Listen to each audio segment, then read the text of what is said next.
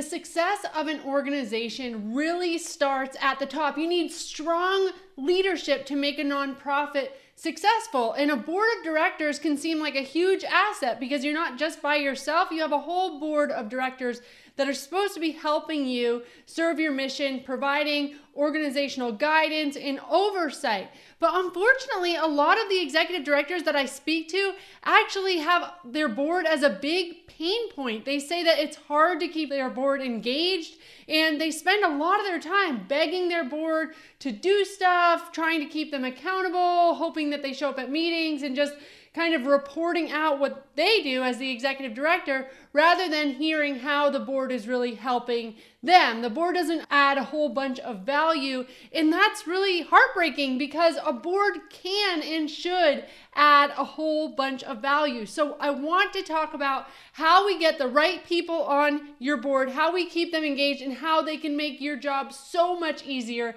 as the executive director. All right, let's talk about it.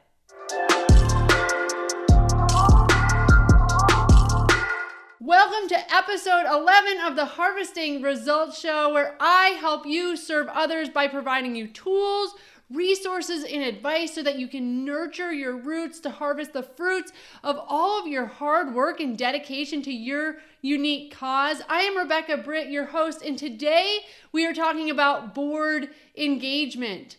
Your board should not be something that is just a pain in your butt. And when you're thinking about your board, you're like, oh, I have to go report to them. No, your board should be like with you in it and understanding exactly what you go through, exactly what you're trying to achieve. And they should be helping you achieve that by offering their talent, their treasure, their network to really help you move forward in your mission. So, if you have not yet snagged your seat to the master's class, it's free for you. You can go to catulo.com slash startup and there I have a master class of the top three mistakes nonprofit startups make. And one of those mistakes is choosing your friends and family for your board. A lot of people just start a nonprofit and they think of who can I get to sit on my board because you have to have some members of your board, usually a treasurer, a secretary, and a chair to sit on your board before you can even establish a nonprofit. A lot of people just say, okay, well, who do I know and who's closest to me and who do I trust, right? And they extend an invitation to their friends and family. The problem with that, though, is it's hard to hold your friends and family accountable, and they may not have the talent and the treasure that you need to really make your mission move forward and to accomplish that. So, you don't want to choose your friends and family. You want to choose people intentionally. So you can head on over to catulo.com slash startup to snag your seat to that master's class. So today, let's talk about board development and board engagement. Really, really important. So, the first point to having an engaged board is to make sure that you choose the right members, you develop the right board. So, we're not going to choose our friends and family. We are going to figure out who we need on our board and then extend invitations intentionally to people that we think are going to help further achieve our mission. So, how do we do this? We need to figure out what do you need. You might have a passion, you might have a purpose, you might bring a lot to the table, but what don't you bring to the table? What makes your head hurt? Is it accounting that makes your head hurt? Is it certain expertise in the population you're serving? So maybe you're serving children and you realize like you're not a licensed therapist, but it would be really helpful for you to have a licensed therapist hold the therapeutic framework for your board of directors and help everybody know that you can't do certain things with certain populations because of issues that are sensitive to those populations. You might want somebody that has this credential of a, a, a licensed mental health therapist for children or child psychologist on your board. So you would write out, you know, that expertise would be really helpful. Maybe you deal with housing for a particular population. So maybe somebody from the housing authority would be really great to have on your board. Maybe a nonprofit attorney, a CPA. Now, I will tell you that a lot of people advocate for nonprofit attorneys or CPAs or other particular professionals to be on your board specifically so you don't need to pay them, so that you can get free CPA advice, free nonprofit attorney advice. Well, having a CPA and an attorney is critical and you need to have those. But I wouldn't focus a whole bunch of your time getting somebody to sit on your board so that they can give you a free service like that, one that's that important. because you know you get what you pay for so i really advise that you have a cpa and a nonprofit attorney but that you pay them for their time and their expertise i personally had a cpa sitting on my board and he was giving me all of my cpa advice but Often I was the last one on his to do list because he had a whole bunch of paying clients that he had to prioritize. And I was supposed to meet with him monthly to work on the books. And that didn't end up happening because he didn't have time. And then we would push back our taxes. And it just wasn't a great situation. And I wasn't able to hold him accountable because it was volunteer stuff. So, really, what could I say? It was really, you know, get to it when he could. And it didn't work out. It left me in a position where I felt like uh, he should be giving more, uh, but I can't really ask him for more because I'm not paying him. So I would much rather you have a treasurer on your board that works with a paid CPA. And maybe you do have somebody on your board that's your treasurer or helps you with financial reports and accounting and helps you with your books, but they meet with the CPA maybe quarterly or once a year to make sure all the tax stuff are in order maybe that would work for you. So you still have a CPA that's going to help you, but you pay them. But maybe you have somebody sitting on your board that has a financial background that can help you with the financial stuff and they work with the CPA. So they still have a role. Take a Google sheet, you know, and, and list out all of the things that you would need out of a board member. If you need a role, like I said, that has specific expertise for the population you serve, do that. If you want somebody with financial, maybe somebody with marketing background, you could really use somebody to set the strategy, look over how you're marketing, look over your brand. If you can find somebody that has a bunch of marketing expertise, they would be great to have on your board. So just think about all of the things that you aren't an expert in, that you don't bring to the table, and surround yourself with people that have those talents. You also want to think about people that have money or have access to a network of people that have money. Yes, nonprofits need money, okay? But you don't want to just invite somebody and say, hey, I know you're wealthy and I think you should give to this cause.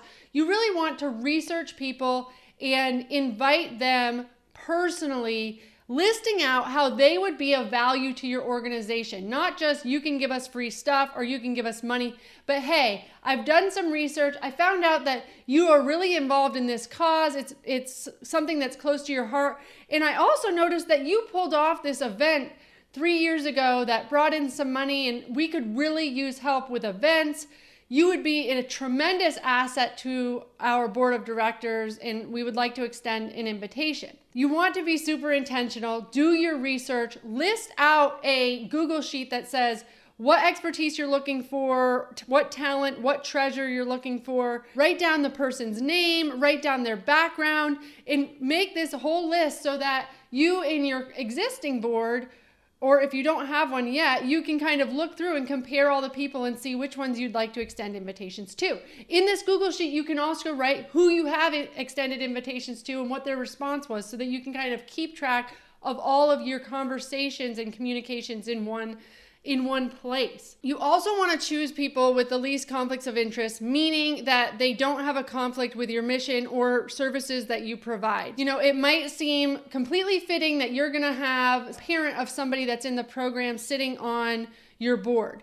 But they do have a conflict of interest when they're going to vote on maybe amenities that you're going to offer to parents or certain services. Maybe if their kid doesn't apply to certain services that you're wanting to implement at your organization, then they would vote to not have those things because it doesn't benefit them. That's a conflict of interest. At my organization, I had people that owned horses sitting on my board that those horses were taken care of at the facility of the nonprofit and they were getting to a point where they wanted to like vote on the quality of hay, which really is not a board issue. That's an operations issue. And that was specifically because they wanted the best thing for their horses. But that means that the nonprofit is funding this extra amazing hay for their horses. So it's a conflict of interest. It had nothing to do with the mission. So just think about how are the people that you're inviting connected to your actual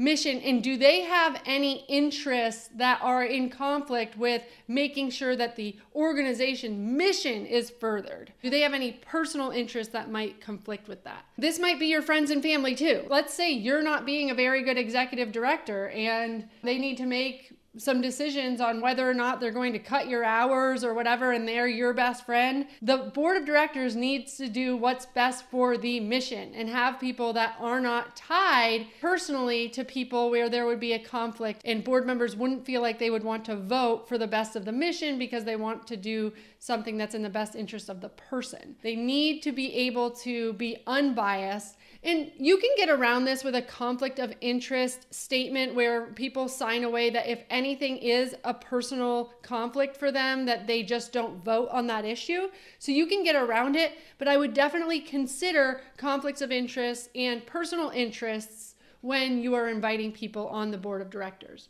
Second point is set job descriptions. So now that you have gotten really intentional about who you want to choose, you want to make sure that there are actual job descriptions for each board member. The chair may lead all the meetings, they may oversee the rest of the board of directors, they may hold the board of directors accountable to their duties.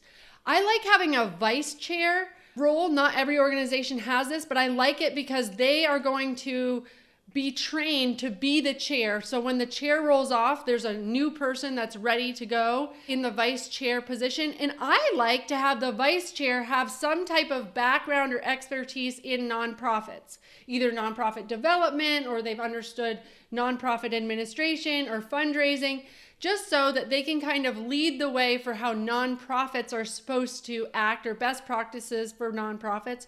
They can give that expertise to the board of directors, but also they can roll up into the chair position and already have that nonprofit expertise. So that's a role for the vice chair. You could look out for someone specifically with nonprofit expertise, ask them to be the vice chair, and know that they roll up into the chair position. Now, another duty for the chair may be to look for candidates for the board of directors and to train them and invite them on. So you don't need to be doing all this inviting. The chair can do that work. So the chair might find that vice chair that has that nonprofit expertise. And when that chair rolls off, the vice chair goes up and then they start looking for the next vice chair. So that can be a role too. This board development should be the board's job. You also can have job descriptions for your secretary. They should know exactly what the bylaws are. They should know how meetings should be held. They should know how to do the minutes, maybe disperse the minutes of every meeting. So they have their own specific role. And then if you have roles like the child psychologist or you have somebody in marketing, have that be the marketing board position. And make sure that there always remains somebody on the board that has this marketing expertise and tell them how they're going to help with the strategy or overseeing the marketing strategy. Now, as you get bigger and bigger and bigger, you may need a board that's only governance because you have a whole marketing department in your organization, you have a whole development department in your organization. But if you're small and you don't have a bunch of staff that are already doing these roles, then that expertise can come from the board. It would be great to have somebody that is a development person or knows about fundraising and can kind of lead the fundraising strategy, not just ask their friends or family for money. And in these job descriptions, it can also say that certain board members run committees. So maybe there is a board member that's expertise is in events and they do a really good job running events, but maybe they lead an events committee. So they have volunteers come and sit on an events committee and they delegate different tasks to different volunteers and make sure that the event's going to go off without a hitch, giving you a lot more resources to work with so that you're not just the executive director that's reporting to the board about how an event's going to go down, when it's going to happen, making all the event arrangements, and managing all the volunteers. If you have a committee, then you're all working together and the event board member is really helping run that and lead that. Same for marketing, same for fundraising. You can have committees for all of this. And what this does is this really leads to engagement because it allows the board member to not only have a role, not only have some ownership over that role, but they need to lead committees. They need to be in touch with volunteers. They understand the mission, the cause, what it's like to make these connections in the community. They're out there trying to work for your mission. So they really get like, wow, these are some of the pain points. Hard to keep volunteers engaged. This is how much money that we can expect to bring in. It's tough to get food vendors. Like, whatever the issues are, it's not you alone realizing the pain points, it's them with you realizing it. And then that really gives them some ownership to go ahead and tap into their network to see how can we fix some of these pain points? How can we make this work? It's not just you begging them to understand your role or what's happening because they are actively leading some of these discussions. Make sure that you have job descriptions, like literally write out job descriptions. And when you are sending an invitation to a board member, say, This is the exact role that we think you could really add value. This is what we expect, and have the duties listed out and have what you expect from them. There can be a general board expectations document that's separate from the job description. So the expectations document may just say, We expect you to show up to every single board of directors meeting. They happen virtually once a month, they're two hours long. However, it works for you, whatever you expect them to do. It can say that we expect all board members to make a financial contribution. Maybe it wouldn't be fair to have a blanket amount for every board member because everybody has different means in which they can give. But you could say, We will be working with you individually to determine what is a fair amount for you and your family, and we will set that commitment for the year. So you work with each individual board member to figure out what can they give and make a commitment with them for that because it's important that you have 100% board giving. It might be 100 bucks for one person, it might be 10,000 for the next person. And it's really important, I think, that you do offer individualized giving plans for each one of your board members because I love having somebody that represents the community or represents the population you serve on your board. So, say you're working with addicts, you work with people who have dealt with substance use disorder and you have somebody that's recently out of rehab, they're just getting their life back together, they've done really great things, maybe they went through your program and you want them to sit on the board of directors to help just be the representation of the population you serve. And they can give that perspective in all of the board meetings. It's a really valuable role to hear from the actual people you're serving, or at least a representative of that population. But it's not fair to be like, oh, and if you sit on our board of directors, it's completely elitist and we expect you to give $5,000 each year, it's prohibitive now for a great representative of the population. So for them, it might be a hundred bucks, or maybe they just need to fundraise a couple hundred dollars from other people. But work with each person on their commitment to raising funds or giving funds to your organization. So now that you've chosen the right people, you've sent out invitations, and with that invitation, you sent out a board expectation form that they need to sign that talks about just your general this is the time commitment it's going to take this is what we expect out of all of our board members this is how we expect you to act in the community these are the values we hope you uphold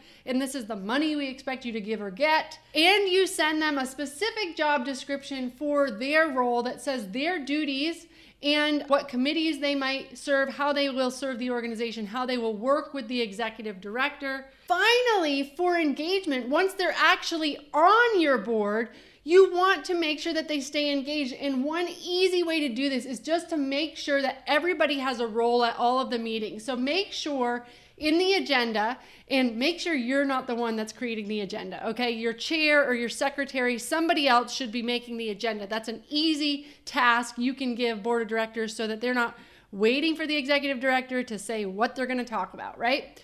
And I hear from a lot of people that their board of directors meetings are very much like the executive director just reports everything that's going on while the board of directors kind of just nods and says, Cool, you're doing good work, keep it up. And then they disperse. No, that's not what you want. So, what you want on the agenda is actual reports from each board member somehow. So, whether it's a financial report and the treasurer is going to give that, whether it's an events report and the events lead of the events committee is going to give that, whether it's a marketing report, where are we at with marketing? What are we doing with that campaign? Just have portions on the actual agenda for each person because when the agenda gets sent out, the board members look at that and go, oh, right, I have to give a report on that. They're expecting that from me. And if they haven't done any work over the last month, guess what? They're going to jump to some work so that they have something to report. This is just a way to make sure that everybody's talking and contributing and not feeling like you're running the show as I say this, you also have to check yourself. Make sure, as the executive director, that you are not just filibustering and trying to fill all the holes and prove that your organization is great and that you're doing good stuff. And so you just keep talking and you don't give space for anyone else. If you can uh, imagine, I have had issues with this before. I have been completely frustrated that nobody else speaks up, nobody else seems to do their job, and I'm doing everything. But then when I sit back and look at how the meetings go, I'm uncomfortable with any silence. So I just continue to talk and continue to fill the space. And what I realize is, Rebecca, it's not that nobody else has ideas or that they don't want to be involved. It's that you don't shut up for half a second to let anybody else step up. So what I had to do was really learn to be quiet and sit back and let there be silence. And guess what? When you do that, eventually people fill the space, okay? And then you can start feeling relieved like, I'm not the only one here. Okay, but I truly believe that you cannot complain about a problem that you actively engage in. So you cannot sit there and say, oh, it's so frustrating. I have to talk the whole time when you talk the whole time.